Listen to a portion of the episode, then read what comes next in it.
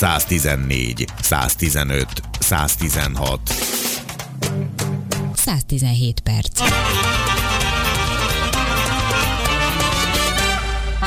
A Civil Rádió péntek délutáni magazinját hallják, Szabó András vagyok, és Kazinci Bálintal együtt ülünk a mikrofonok előtt. A Hintalovon Alapítvány kronológiába szedte az elmúlt tíz év gyermekjogokkal kapcsolatos meghatározóbb történéseit.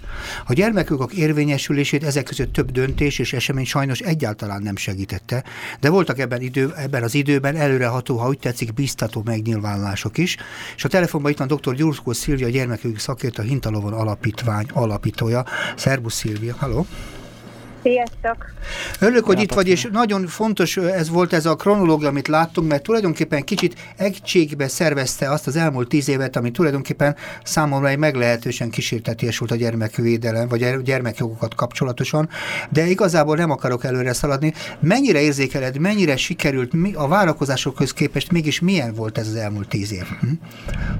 Hát igazából azt lehet mondani, hogy a, hogy a millennium után, a 2000-es évek után volt egy nagyon nagy lendület Magyarországon a gyerekjogok területén, uh-huh. olyan progresszív döntéssel és jogszabályjal, ami azt vetítette előre, hogy hát ha nem is aranykor, de mindenképpen egy fellendülés következik.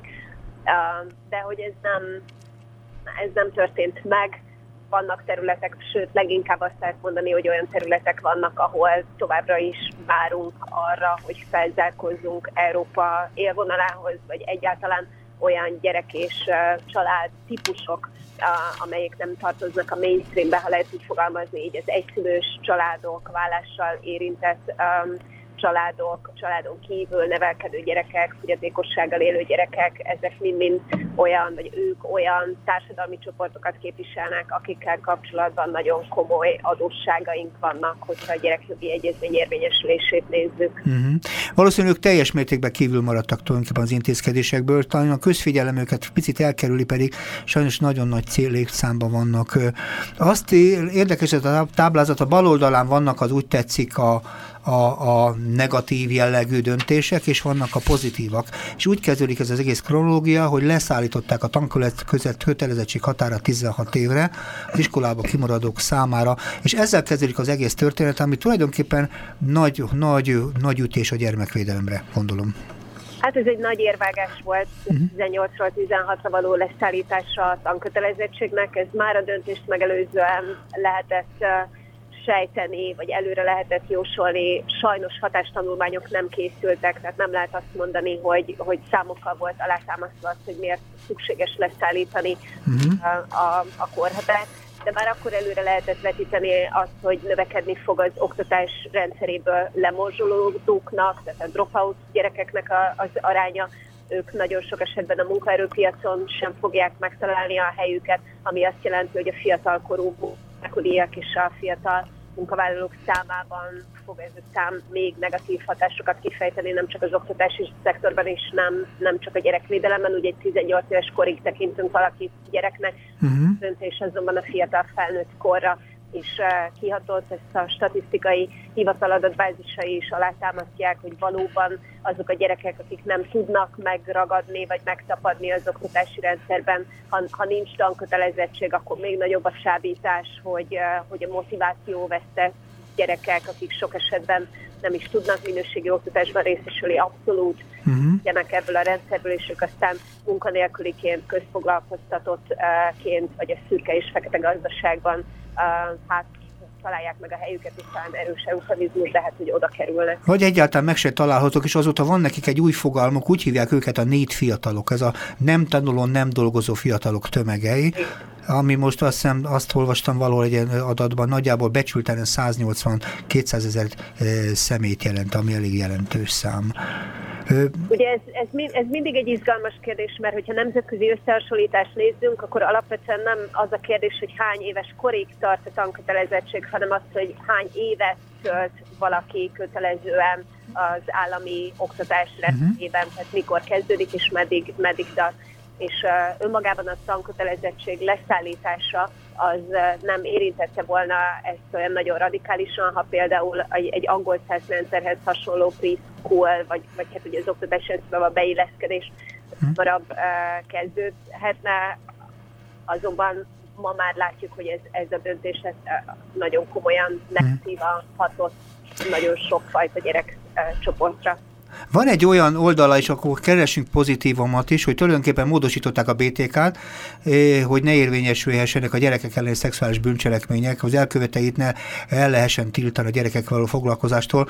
Ezt mint pozitív emeltet ki tulajdonképpen, és ez valóban így is van, de érdekes lenne, hogy 2014-ben történt, hogy azóta ennek Mennyire sikerült érvényesíteni a, mhm. a, a, a döntéseket? Mennyire sikerült ebből valóban intézkedéseket látni? Hm. Igen, igen, igen. Hát ugye ez, ez nagyon kevés, ez az idő ehhez valójában, ez a pár év. Ugye a 2012-ben lépett életbe az új büntető törvénykönyv, aztán jött a híres neves, és egyébként a média szerepét és jelentőségét nagyon komolyan megmutató Simon ügy, aminek a kapcsán lépett be ez az elévülés tiltó jogszabály.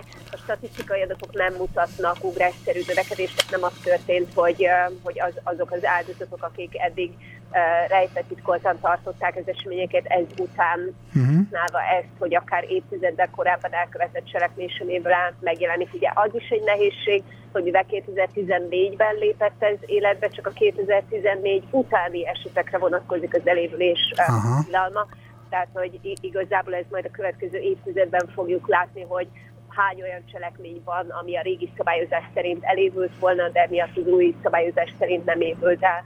Ha egyébként progresszív területet nézünk, akkor a büntetőjog és a büntetőeljárás jog az az, mert bár ebből a táblázatból kimaradt, de azért 2018-ban életbe lépett az új büntetőeljárási törvénykönyv, ami először fogalmazza meg a kódexek szintjén a, bűnző, a gyermekjogoknak való megfelelést, expressis services, szó szerint, ami ez egy nagyon-nagyon komoly, uh-huh. hogy a büntető eljárási törvény azt mondja, hogy a büntető eljárások során a gyerekjogoknak is érvényesülniük kell. Most, ha lenne elég időnk, végigmennénk minden egyes megállapításaidon, de készültek-e ezzel kapcsolatosan részletesen leírni, mert ez annyira izgalmas történet ebben az értelemben, a tisztánlátáshoz meg nagyon nagy szükség lenne, és azért is kerestelek meg ez ügyben, mert azt gondolom, hogy így áttekintve az egész történetet, szerintem újra értékelhető lehet az egész feladat sor, ami a gyermekvédelem címén van, hogy kérdezem, hol lehet ezt olvasni, és lesz-e ebből valamikor részletesebb?